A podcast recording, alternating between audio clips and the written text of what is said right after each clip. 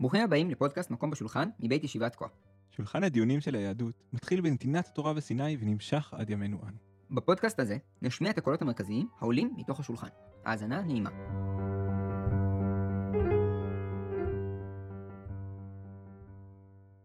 מספרים על הרב הראשי של העיירה, שהיה צריך את אישור של שר העיר כדי לעשות את העירוב. אה, יש שם כמה פרטים טכניים, לא ניכנס אליהם, למה צריך דווקא את האישור של מושל העיר. בכל אופן, הגיע למושל העיר, ומושל העיר שאל אותו, מה, מה, מה אתם רוצים? אז הרב, שהיה יהודי מחוכם ומתחכם, אמר, טוב, אני אסביר לו. והתחיל להסביר לו, תשמע, זה, זה, אנחנו צריכים שכל העיר תהיה כמו בית אחד, ובעצם אנחנו יכולים, בית אנחנו יכולים לדמיין שיש לו גג, לא חייב להיות לו גג, ו, ובעצם, אז אנחנו צריכים חומה, אבל בעצם יכול להיות פה שערים בחומה, אז אנחנו יכולים, אה, אנחנו יכולים לדמיין שיש פה בעצם חומה גדולה עם הרבה שערים. אז, אז משה לעיר עצר אותו ואמר לו, טוב, תכלס, מה, מה, מה, מה אתם צריכים? אז הוא אמר, לא, אז אנחנו נשים אה, עמודים, ועל העמודים נשים חוט, והחוט תהיה, אנחנו נדמיין שהוא כמו שער, וזה כמו כזה המסגרת של השער כשאין את הדלת. אז משה אמר לו, תשמע, אתם דמיינתם שבית הופך להיות שתי, שתי עמודים עם חוט באמצע, אתה לא יכול לדמיין פשוט שיש שם חוט?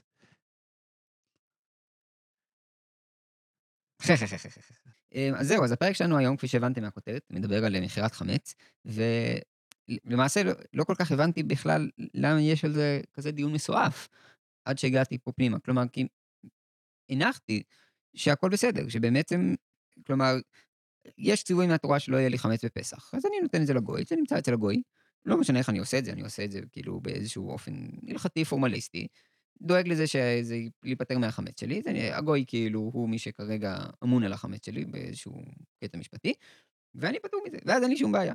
ואז לא הבנתי באמת למה צריך כאילו את כל התסבוכים האלה שכאילו אתה רואה עם כל הכאילו, יש איזה לחץ כאילו סביב הסיפור, באמת לא הבנתי.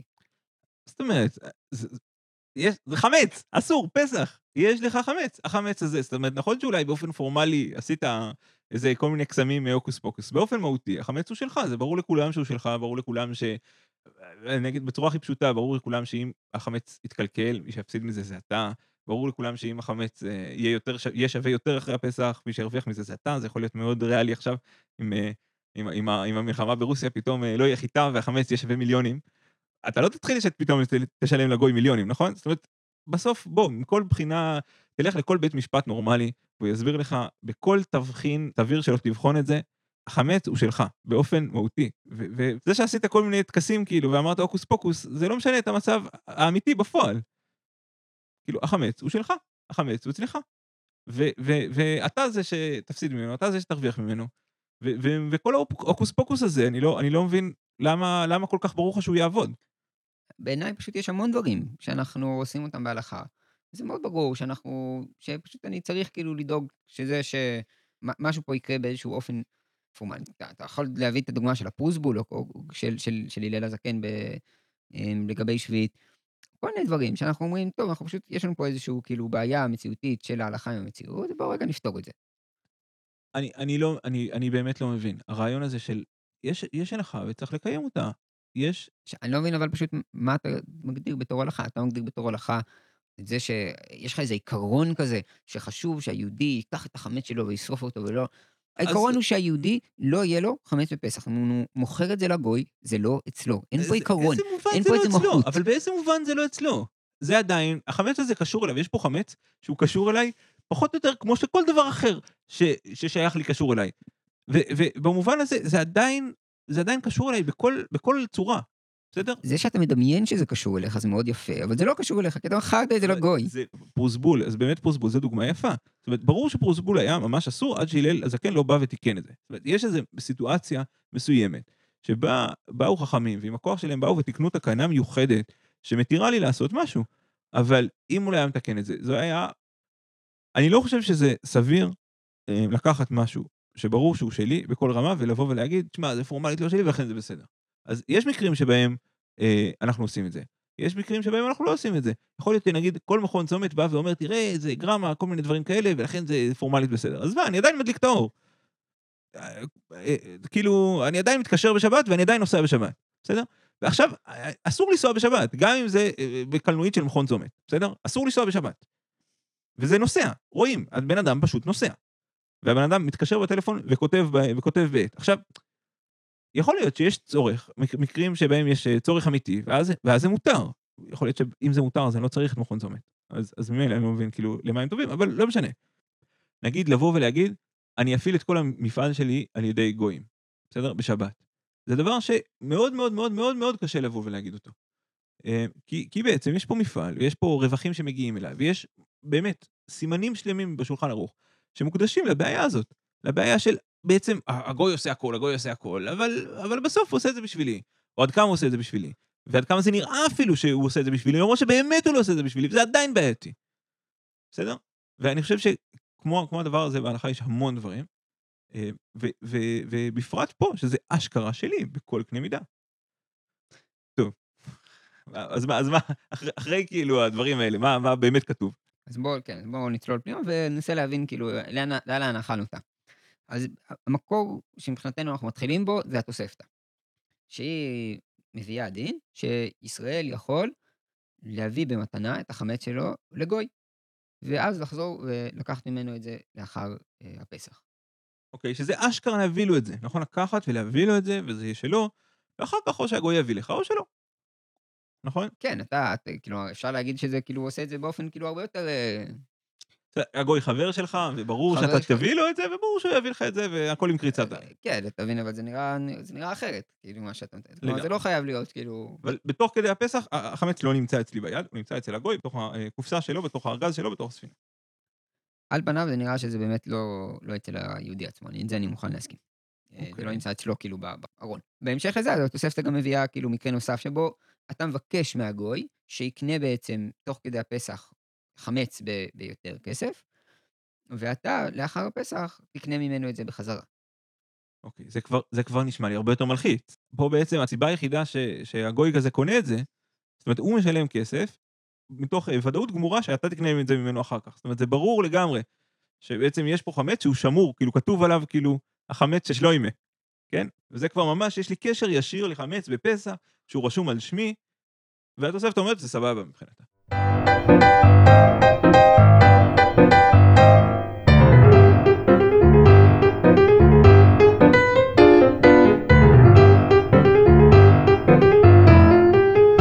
אז זהו, אז ראינו את התוספתא, עכשיו יש לנו אה, אה, באמת כמה וכמה ראשונים שבאמת פשוט לקחו את זה כאילו באופן הכי פשוט, ואמרו, אין לנו בעיה למכור את החמץ לגוי באופן ממוסד, באופן ברור, שזה ברור ברור שאתה מוכר את זה ואתה מתכוון אחר כך לקנות ממנו את זה, אין פה איזה, אין פה את כל הכאבי בטן שאתה אמרת לפני כן על כאילו הלכות שווה של כזה, מה, אבל אתה כאילו זה חמץ, וכאילו זה לא ראוי. איך זה נראה? איך זה נראה, עיקרון, פה, שם, אין פה את הכאבי בטן האלה, לא הרמב"ם ולא לטור, הם כולם... שכר ש- אתה מרוויח מעבודה שנעשתה בשבת. אתה מרוויח מחמץ שהיה בפסח. כלום. אז זה יהיה קצת בעיה אם אתה ממש... צריך, כן, לא, בעצם זה אתה גם... מרוויח מזה שהיה פה כן. חמץ שהיה בפסח, מזה שלא שרפת את זה. באופן הכי פשוט אתה מרוויח מזה. כן, אבל זה לא שלי בכלל, מבחינתי הגוי. אני- אתה מרוויח מה- מהקומפוזיציה הזאת. טוב, טוב, אנחנו כבר רבנו על זה. אז אנחנו אומרים, יש לנו רמב"ם, יש לנו טור שהם בצד שלי, הם חושבים שזה סבבה. הרמב"ם רק, באמת, יש לו בעיה רק לדאוג שזה לא יהיה על תנאי, המכירה הזאת. כי אם זה על תנאי, אז הוא חושב שאז אתה בעצם לא חתכת כמו שצריך, פה זה ממך. כלומר, המכירה לא, לא הייתה כמו שצריך, מזה הוא חושש. ולכן הוא אומר ש... ואז כאילו אתה עובר על זה ובא לי בל נוצא, כלומר זה עדיין קשור אליך. זאת אומרת, רק אומר, תדאג שהמכירה תהיה מכירה, אבל חוץ מזה, אין לנו פה כאילו עוד בעיות בתחום. מי שמסתייג פה מאוד, אני חושב שזה הבאג. הבאג כמובן מצטט את התוספתא ואומר שמותר אה, כמובן למכור לגוי, אבל הוא מסיים, בלבד שלא תהיה פה אה, הערמה, כן? שלא יהיה פה רמאות.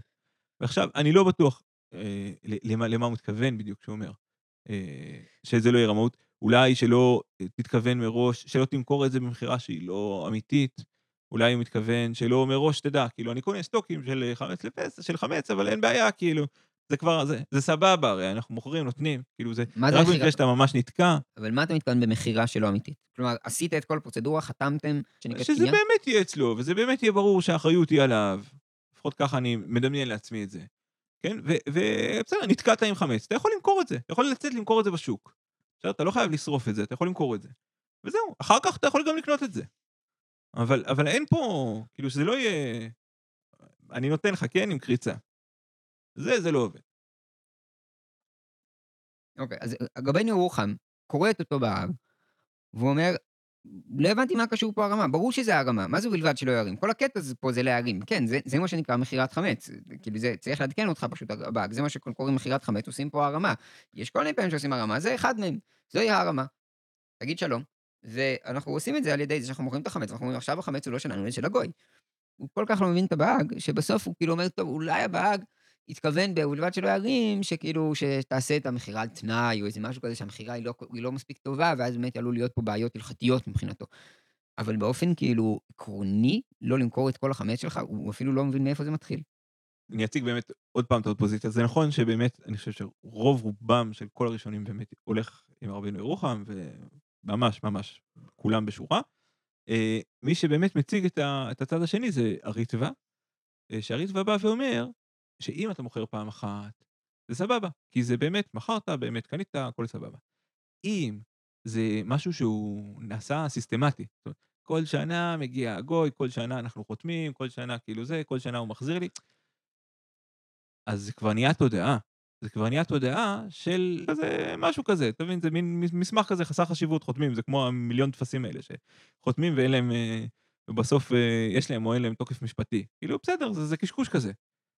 אין, אין לזה, זה מאבד את המהות שלו. אם פעם אחת נתקעת עם חמץ, יוצא, מחפש מישהו למכור לו, מוכר לו את זה, או אחר כך מחזיר לך.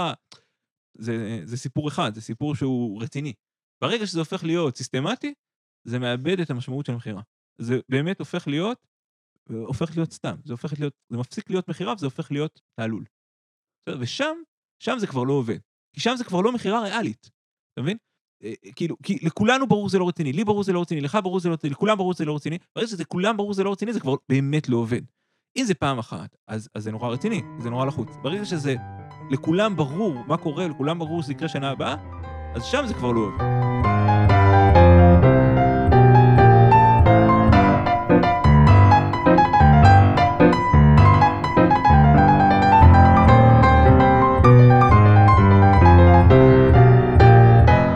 באמת אה, אה, שיטות שונות בתוך הראשונים, לגבי כמה אנחנו כאילו מוכנים להגיד מכירת חמץ, וכאילו הכי, הכי הרמה שיש, וכאילו לא אכפת לנו ואין לנו בושה לעשות את זה. רמב"ם וטור, כאילו שנהיים יותר בצד הזה, וראינו באג וריטווה שהצגת עכשיו, עמיחי, שהם כאילו מאוד, שריטווה הוא כאילו אפילו אולי הכי קיצוני ב, ב, ב, כאילו במה שהוא אומר, שכאילו אנחנו, אנחנו לא אוהבים את הדבר הזה, בטח לא באופן ממוסד, לא באופן ממוסחר. זה לא עובדים, זה לא עובד. זה לא עובד, זה פתרון קצה לבעיית קצה, זה לא כאילו דרך המלך בשום צורה. זה הוא באמת אבל נראה לי חריג בתוך, הנוף, אבל ההשפעות של השיטה הזאת, נראה לי כן יש כאילו שמחלחלים לתוך כאילו המיינסטרים של ההלכה. כלומר, כל הראשונים והאחרונים אחר כך כל הזמן מתמודדים עם בעיות של איך אנחנו הופכים את המכירה הזאת להיות רצינית יותר, שהיא כאילו תהיה משכנעת.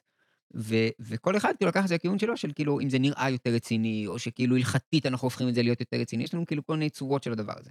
יש לנו דוגמה אחת של תרומת הדשן, שאומר שצריך להוציא את החמץ מהבית שלך. כלומר, בשביל שהמכירה תעבוד, אז זה לא יכול להמשיך להישאר אצלך בבית. בין אם זה בעיה קניינית, או בעיה אה, אה, של איך זה נראה, או, או בעיה עקרונית, אבל הנקודה היא שכאילו ככה לא עושים מכירה. אם אתה רוצה למכור, אז מכירה זה כמו שעושים מכירה, זה אומר שתוציא את זה מהבית שלך, באמת, תן את זה לגוי. אם עד עכשיו היה לנו דיון, אז באמת, מהשלב הזה כבר זה באמת הופך להיות יותר ויותר חריג. אה, מישהו שיגיד שיש פה איזה בעיה והכל, וזה הופך להיות באמת שאלה של עד איזה גבול. עד איזה גבול זה סבבה, עד איזה גבול זה לא סבבה. אז את, את, בהמשך של תרומת הדשן, אני, אני רוצה להציג את הבאך, שהוא אה, מתמודד עם שני בעיות. בעיה אחת היא בעיה של העולם, פשוט הכמויות של החמץ מתחילות להיות לא הגיוניות. זאת אומרת, אנשים מחזיקים אה, בתי מזיגה של שיכר, ויש לך כאילו חביות על חביות של, של בירה, ואתה לא יכול להוציא אותן. זאת אומרת, זה הופך להיות נורא מורכב, אה, זה הפרנסה שלך, ו- ובאמת הפתרון של זה זה פתרון מצחיק, הוא אומר, טוב, אז תמכור פשוט את החדר. כן? שזה, נכון, אתה רוצה שזה יהיה אה, לא הבית שלך? יש לי פתרון נהדר בשביל זה. זה גם פותר לי כל מיני בעיה של איך הגוי יקנה את זה, כל מיני דברים הלכתיים טכניים לא ניכנס אליהם כרגע. אז יש לי רעיון מצוין, פשוט נגרום שהחדר יהיה של הגוי. כן? זה, זה הפתרון שלו. עכשיו יש לו בעיה עוד יותר מעניינת. הבעיה שלו היא שאם אני אבוא לגוי, ואני אמכור לו את החדר, ואנחנו נכתוב כאילו בשטר, שאני מוכר לו את המבשלה של השיכר שלי, ואני מוכר לו את כל השיכר, הגוי יכול כאילו לקחת את זה ברצינות, ואשכרה לחשוב שזה שלו, וזהו, וכאילו הלכה לי הפרנסה, כן? זה פשוט גדול, כי הוא פשוט כותב פה, תשמע, יש לי בעיה. זאת אומרת, אם אני אכתוב לו שטר, עכשיו ייקח את השטר הזה, ילך איתו לבית דין, ובית משפט, וזהו, כאילו, הלך עליי. פשוט גוי פרומר, הוא כאילו קרא את הריטווה, נורא נלחץ, אמר, אוי, אני באמת, באמת כדאי שאני אקח את החמץ הזה, זה לא, זה, שלא יהיה פה חמץ שעבר עליו הפסח. חבל על הזמן. והפתרון שלו לזה, הוא אומר, טוב, תשמע, נעשה פה איזה, נעשה את זה בעל פה, ונזכיר לו את זה, וכאילו שזה לא יהיה, שלא יהיה, שאף אחד לא יוכל כאילו לקחת את זה לשום מקום כאילו בעייתי. ואז הוא מסיים, פתאום בלחץ כזה, אבל, אבל זה חייב להיות רציני. אז איך זה יהיה רציני? אתה חייב להגיד לגוי את המפתח, כן? שיהיה, שיהיה איזה משהו שיהפוך את זה להיות נורא רציני. אז, אז, אז זה בסדר, תשאיר את כל הבירה בתוך המבשלה. ואל תכתוב שטר, ותעשה את הכל בעל פה, ותזכיר לו את החדר, ככה שלא תצטרך להוציא את הכל, אבל תיתן לו את המפתח. כן? זה איזון כאילו מאוד מעניין, שהוא מאוד, שהוא ממש מוטרד מהבעיה שאולי הגוי ייקח את זה ברצינות מדי. יפה, זה באמת מראה יפה את ה... איך, מה, איך מתייחסים לסיפור הזה. עוד גלגול אחד מעניין ש, של הסיפור הזה, שהוא, שאנחנו מדברים על כאילו כמה מאות שנים אחר כך, אצל החתם סופר, ואז כאילו אצל הבח זה כבר היה ממוסחר, אצל, אצל כאילו, אצל החתם סופר זה לא רק ממוסחר, אלא כבר ממוסד, וכאילו, זה כבר כל אחד יודע איך עושים את זה, וכבר יש פרוצדורה שלמה, ושטרות איך עושים את זה, וכאילו, ולכולם יש חמץ, כולם עושים מושג. זה ברמה שזה כתוב בסידורים, זאת אומרת, יש נוסח, כתוב בסידור, כולם יודעים איך עושים את זה. כן, וגם רבנים שונים עשו, כאילו, תקנו את זה באופנים שונים, וחשבו על עוד בעיות ועוד פתרונות, היה, היה ממש סיסו ושמחו. אה, אז הוא מדבר באמת אחרי כאילו הרבה דיונים שהיו כאילו בדורות שלפניו על איך בדיוק לעשות את זה, אה, ושואלים אותו גם, כן? אה, אז קודם כל נתחיל בלהתעצבן על איזושהי קהילה, שהם רצו לעשות את זה רק בחמץ שהוא דרבנן. לעשות מכירת חמץ, אבל בחמץ דאורייתא הם לא רצו. כאילו כל מיני תערובות חמץ, קטניות, כל מיני דברים כאלה. לא ממש, ממש, חמץ גמור, למכור חמץ גמור, חס ושלום. אה, חמץ בערך אפשר למכור, נכון? כן. משהו כזה. זה רעיון שהוא, שמעצבן אותו מאוד. הוא אומר, צריך להבין שהמכירת חמץ הזה, זה לא בצחוק, זה ברצינות גמורה, ואנחנו עושים את זה באופן הכי רציני, אנחנו עושים את זה כמו מבחינתנו, שאנחנו, כלומר, זה, זה רציני, ואנחנו סומכים על זה לחלוטין, אין לנו בעיה עם זה. זה יש פעמים שהרמה, זה מצווה, ברור לו שזה הרמה, הסיפור הזה, אין לו ספק שזה הרמה, אבל זה הרמה שהיא טובה, כמו שפרוסבול זה הרמה טובה, גם מכירת חמץ זה הרמה טובה, ואנחנו הולכים עם זה, אנחנו סומכים על זה גם בדאורייתא. וברגע שאתה חושב שזה כאילו מין פתרון בדיעבד, אז אתה כאילו שומט את הקרקע מבחינתנו, כי אנחנו לא מוכנים לעבוד ככה, כי, כי אז זה כאילו, אם זה פתרון של בדיעבד, אז רבנן בדיעבד, אתה, אתה מוכן כאילו להתיר בזה? זה לא, אנחנו לא אוהבים את הרעיון הזה. מבחינתו זה, זה לכתחילה, וזה אחלה לעשות מכירת חמץ, ובואו פשוט נעשה את זה באופן הנכון.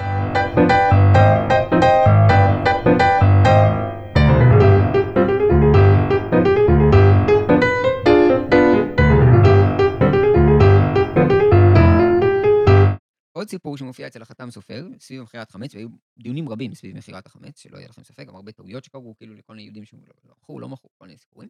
אז פה היה מקרה אחד שהיה מאוד משעשע, הלשינו לשר שיש פה מכירות שקורות, מתרחשות מתחת לאף שלו, ואין עליהן מיסים. ובתקופה, כלומר, ברור שצריך מס על כל מכירה וקנייה. כן, יש מס על כל חוזה. מס על כל חוזה. ואין פה שום מס, ולכן כאילו הוא צריך איזה. עכשיו השר היה... זה גאוני, כן? זה אשכרה גאוני, יש פה מכירה. אם זה רציני, צריך להיות פה מס. כאילו, היו רבנים שרצו לשלם את המס? כאילו, מה קרה עכשיו? מי שהיו המלשינים, כנראה הבינו שזה הרמה, אבל הם רצו כאילו להראות למלך שכאילו, מה זאת אומרת, הם, הם, הם גם מערימים עליך. עכשיו, המלך, היה, המלך או השר של, של מי שהיה חי שם, הוא כנראה... הקייזר ירום הודו. הוא היה כנראה טיפה יותר מתוחכם מהם, הוא אמר, מה זאת אומרת, אני מכיר את כל הסיפור הזה של המכירת חמץ, וזה סבבה. בגלל שאין פה בעיה, כי, אני, כי, כי הם לא קונים והם לא מוכרים, והכל בסדר, כי שום דבר לא קורה פה, אני יודע שהכל פה כאילו בדיחה. זה לא מטריד אותי. ואומנם המלשינים ככה התבאסו בטח, אבל אז שמע את זה ברוך פרנקל, אה, שהיה רב גדול, ואמר, אוי ואבוי, זה אומר שהמכירת חמש שלנו לא שווה כלום. כי אפילו השר לא חושב שהדבר הזה הוא נחשב למכירה. אז על מי אנחנו עובדים? כלומר, אף אחד לא חושב שזה כאילו עובד. כלומר, מלך חשבנו שזה כאילו מכירה אמיתית, אבל הגוי, הגוי שקונה את זה לא חושב שזה מכירה אמיתית. אנחנו חושבים מכירה אמיתית, אז כאילו, יש לנו פה... זה לא עובד, הסיפור הזה. והוא הטיל בזה ספק גדול, כל המכירת חמץ. באמת בעקבות הסיפור הזה, שפתאום, כאילו, זה הבהיר לו על זה שלא מוכרים על זה מס, וזה שכאילו השר גם לא התרגש מזה שלא מוכרים על זה מס, שכנראה לא לוקחים את זה ברצינות. אני חושב שזה יותר מזה, כי ברגע שהשר לא לוקח את זה ברצינות, זאת אומרת, שהשר לא חושב שזה באמת שלך. נכון? אם השר לא חושב שזה באמת שלך, אז אולי זה כבר לא באמת שלך. נכון? כי משהו שלך זה משהו שכולם יודעים שהוא שלך. ואם השר אומר, בואנה, מה, אם, מחר יבוא הגוי וירצה לקחת את זה, נכון? והשר יגיד לו, מה פתאום, זה ברור זה לא שלך. אז אולי זה באמת לא שלך. כאילו, אולי זה בעיה אמיתית, אתה מבין? בתוך המערכת. מי אמר שכל הטקסים האלה, להרים את הגרטל, להוריד את הגרטל, להרים את העט, כל אחד מה שהוא מרים, אתה מבין? אולי זה לא עובד, כל ה... להביא את השטרות, להביא את. כל, המש... כל הדבר הזה הוא, הוא משחק אם לא מתייחסים אליו ברצינות. והנה, אני רואה שלא מתייחסים אליו ברצינות. השר לא מוכן לקרוא לזה מכירה אמיתית. שמה, ש... אני לא יודע, זאת אומרת, ברור שהייתה פה, היה פה איזה טקס דתי, כאילו, טקס הלכתי, ש... שמכרתי את זה לגוי. זאת אומרת, אני לא חושב שרב ברוך פרנקל תאומים לא, לא ידע שהיה פה את, ה... את הטקס הזה. אבל יכול להיות שברגע שמבחינת כולנו זה שייך ליהודי, אז, אז אולי זה חזר אוטומטית, או משהו כזה, אני לא יודע אם להגיד, אם... אולי זה לא קרה בכלל, אני לא יודע. כן, אבל, אבל אם מבחינת כולנו, מבחינת השר, מבחינת, מבחינת כל המערכת המשפט, מבחינת הגוי, מבחינת כולם זה שייך ליהודי, אולי זה באמת שייך ליהודי, ליהודי ואז, ואז באמת כל המכירת חמץ לא עובדת. אז התשובה של החתם סופר לבעיה הזאת, זה שמבחינתו, החתם סופר מגדיר את המכירת חמץ כמו עסק פטור ממס. כן, זה כאילו כמו עמותה שאנחנו אומרים שהיא פתורה ממס, ככה זה גם מכירת חמץ, יש לנו כל מיני דברים שאנחנו פותרים אותם ממס. אז מכירת חמץ זה לגמרי מכירה, וגם לפי השר יודע את זה, וכולם יודעים, זה מכירה מבחינתנו לכל דבר ועניין, זה פשוט, זה מכירה מסוג מסוים שעליו לא צריך מס. זה למעשה זה יוצא רעיון בתוך מיסים, כלומר בתוך ההבנה של כאילו זה מיסים, לחלוטין קניין, ברור שזה קניין, קניין גם ריאלי, כלומר אתה, היה לך התעצבנת מזה שזה לא ריאלי, אז בטח שזה ריאלי, זה ריאלי לחלוטין, אף מי חשב שזה לא ריאלי, התבלבלת לגמרי, זה ריאלי לחלוטין. זה פשוט, זה, זה, יש כאילו עוד דרך פה, זה נכון שזה לא עובד בדרך הרגילה, זה עובד בדרך כאילו אחרת קצת מאיך שרוב המכירות, אבל זה לחלוטין מכירה.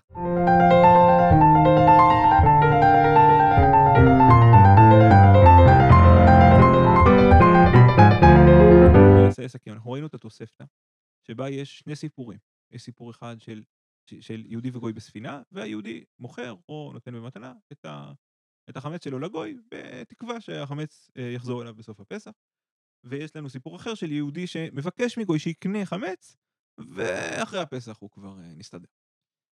Uh, ראינו באמת, אני חושב שני קווים עיקריים, ראינו באמת את רוב הראשונים שבאים ואומרים, כל עוד זה מכירה טובה, זאת אומרת שאין בה תנאי, זה סבבה, זה מעולה.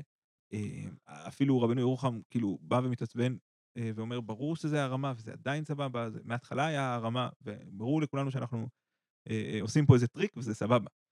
אה, לעומת קו אחר שבא ואומר, תשמע, אם זה באופן ריאלי, לא מכירה, אם זה ברור לכולם שזה חוזר, אז אה, זה בעייתי. ראינו שהקו הזה, הקו של הבעייתיות לא כל כך ממשיך בראשונים, זאת אומרת, כמו שהצגת את זה, יש איזה שאריות, אבל ברור לכולם שמוכרים, ברור לכולם שזה בסדר, רק השאלה היא, שרק תמיד הדרישה היא שזה ייעשה ברצינות. אה, אז, אז ראינו את תרומת הדשן, שנורא לחוץ על זה שזה יצא מחוץ לבית, ראינו את הבח, שנורא לחוץ על זה שתביא את המפתח, ומצד שני, גם נורא לחוץ על זה שהגוי לא ייקח את זה ברצינות מדי והחליט כאילו שזה פתאום הכל הופך להיות שלו.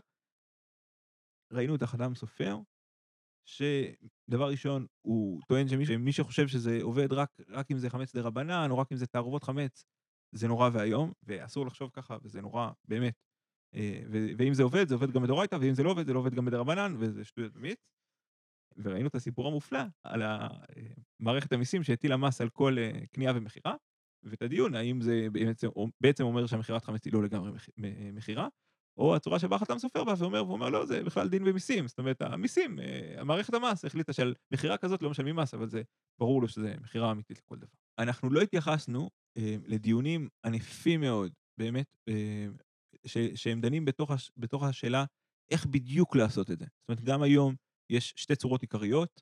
אה, צורה אחת זה למנות את הרב שליח, אה, צורה אחרת זה למכור את החמץ לרב, ושהרב, ואז אין פה את כל השליחות הזאת, וזה, כאילו זה, השליחות הזאת יוצרת עוד סיבוכיות. אה, זה עניינים טכנוקרטיים הלכתיים סופר מעניינים, אבל אנחנו לא יכולים להיכנס אליהם עכשיו. יש עוד, עוד רעיונות בשאלה, עוד פעם, בתוך השאלות הטכניות ההלכתיות, אולי רק נזכיר רעיון אחד, מערכת הסכמית בין שני יהודים היא אה, מונעת על פי ההלכה, ולכן אה, נגיד כל מיני קניינים כמו להרים את הקניין סודר, להרים את, העט, כל מיני רעיונות כאלה עובדים יותר טוב. כשאנחנו מדברים על מכירה לגוי, אה, כל המערכת הקניין מבחינה הלכתית היא, היא, היא עובדת קצת פחות, זאת אומרת גוי הוא קונה דברים פחות תיאורטיים, יותר ריאליים, עולם שלם, אנחנו לא ניכנס, לא ניכנס לזה, אני רק רוצה להציג באמת אחד, אחד הפתרונות. אבל מה, מה יוצא מזה? כלומר, אז מה אם הגוי מה זה גורם לנו לתוך מכירת חמץ? זה אומר שצריך לעשות את זה בצורה מאוד מאוד מדויקת, כי, אם, כי בקלות אפשר לפספס. זאת אומרת, בקלות יכול להיות מכירה שהיא בעצם תהיה לא מכירה.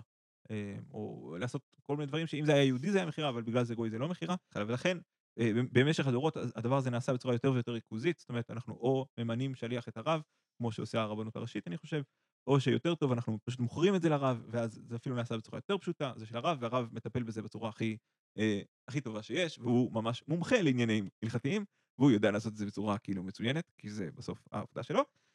אני רק רוצה להציג את אחד הפתרונות הכי מעניינים, באמת, לתוך הסיפור הזה ש, שיש פה בעיה עם המכירה הריאלית, וזה הפתרון של אה, רבי שניאור זלמן מילדי, אה, אדמו"ר הזקן, שאני אציג את זה שנייה, אני מוכר את זה לגוי, עכשיו הגוי כמובן לא משלם לי את מלוא הכסף, כי זה חלק מהעסק פה, כאילו אין פה באמת, הוא לא משלם לי את מלוא התמורה, הוא משלם לי אולי קצת, אה, והשאר הוא בעצם חייב לי, ואז השאלה אם הוא חייב לי, האם, ואז בסוף הוא לא מביא לי את הכסף, השאלה היא האם זה באמת הופך להיות שלי, כי הרי אם זה היה יהודי אז זה ברור שזה היה שלו לכל אורך הזמן, אבל בגלל שזה גוי, וגוי לא יודע לקנות כמו שצריך, אולי זה בעצם לכל אורך הזמן שלי.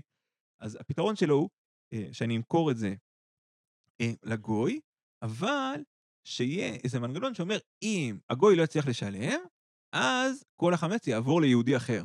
ואז הוא בעצם שם, אני מוכר לגוי, מאחורי הגוי הזה עומד יהודי, היהודי, הוא יכול לעשות את כל הטריקים הקנייניים הכי טובים, כי הוא כאילו קונה כמו שיהודים קונים, זאת אומרת, הסוחרים הכי ממולכים וכל ההלכה עובדת עליהם. באמצע יש גוי, אז הגוי הוא, הוא בעצם, זאת אומרת, זה שלו ולכן זה מותר, וזה מין תעלול הלכתי באמת מופלא מאוד, כאילו, של כל המערכת הזאת, שיש לך גוי, אה, כאילו, ומאחוריו כאילו עומד יהודי, ולכן הכל בסדר, כי היהודי מחזיק את הגוי, כאילו, שהקניין יהיה טוב, אבל הגוי עובד בפרונט, ולכן כאילו, זה, זה שייך לגוי בפסח. באמת, דברים מטורפים.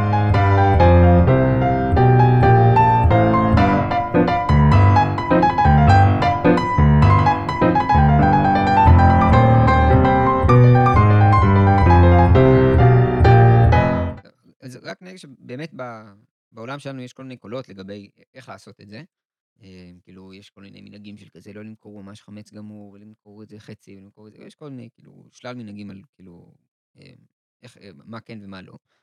רק נעיר שבעולם שלנו בעצם, ככל שהעולם נהיה יותר ויותר מתועש, וכאילו, יש, ואוגרים יותר דברים, ויש יכולות, כאילו, הגירה טובות יותר, אז אין ממש אופציה למדינה או לגוף גדול לא למכור את החמץ, כן? כלומר, כל אחד מה, מהמפעלים הגדולים הם מוכרים את החמץ, ויתרה מזאת, הם גם, כלומר, מוכרים את זה לגוי במהלך הפסח, אבל לאחר הפסח הם גם כן יביאו את זה לשוק, כאילו. כלומר, גם, אם זה כתוב על זה שזה כאילו נאפה לאחר הפסח, אז את זה הם מוציאים כאילו כנראה בהתחלה, לאחר הפסח, כשיש אנשים שעוד ככה שמים לב, אבל לאחר כמה חודשים, אז הם גם יוציאו את החלקים שמה שנפו לפני הפסח ונמכרו במכירת חמץ אה, גמורה, והם יוציאו אותם גם, אחר, גם כן אחר כך. כלומר, בעצם השוק שלנו לחלוטין כאילו מסתמך על זה, כלומר אין, אין גוף הלכתי שלא מסתמך על, על מכירת החמץ הזה. כן, יותר מזה, אני חושב שיש מאגרי מזון של חירום של מדינת ישראל, של כאילו כמויות של ביסקוויטים ששוכבות איפשהו, וזה באמת כאילו צורך ביטחוני שלנו, שישבו כאילו מספיק ביסקוויטים שכולם יוכלו לאכול לדעת טעים ביסקוויטים ביום אחד כשתהיה מלחמה או משהו,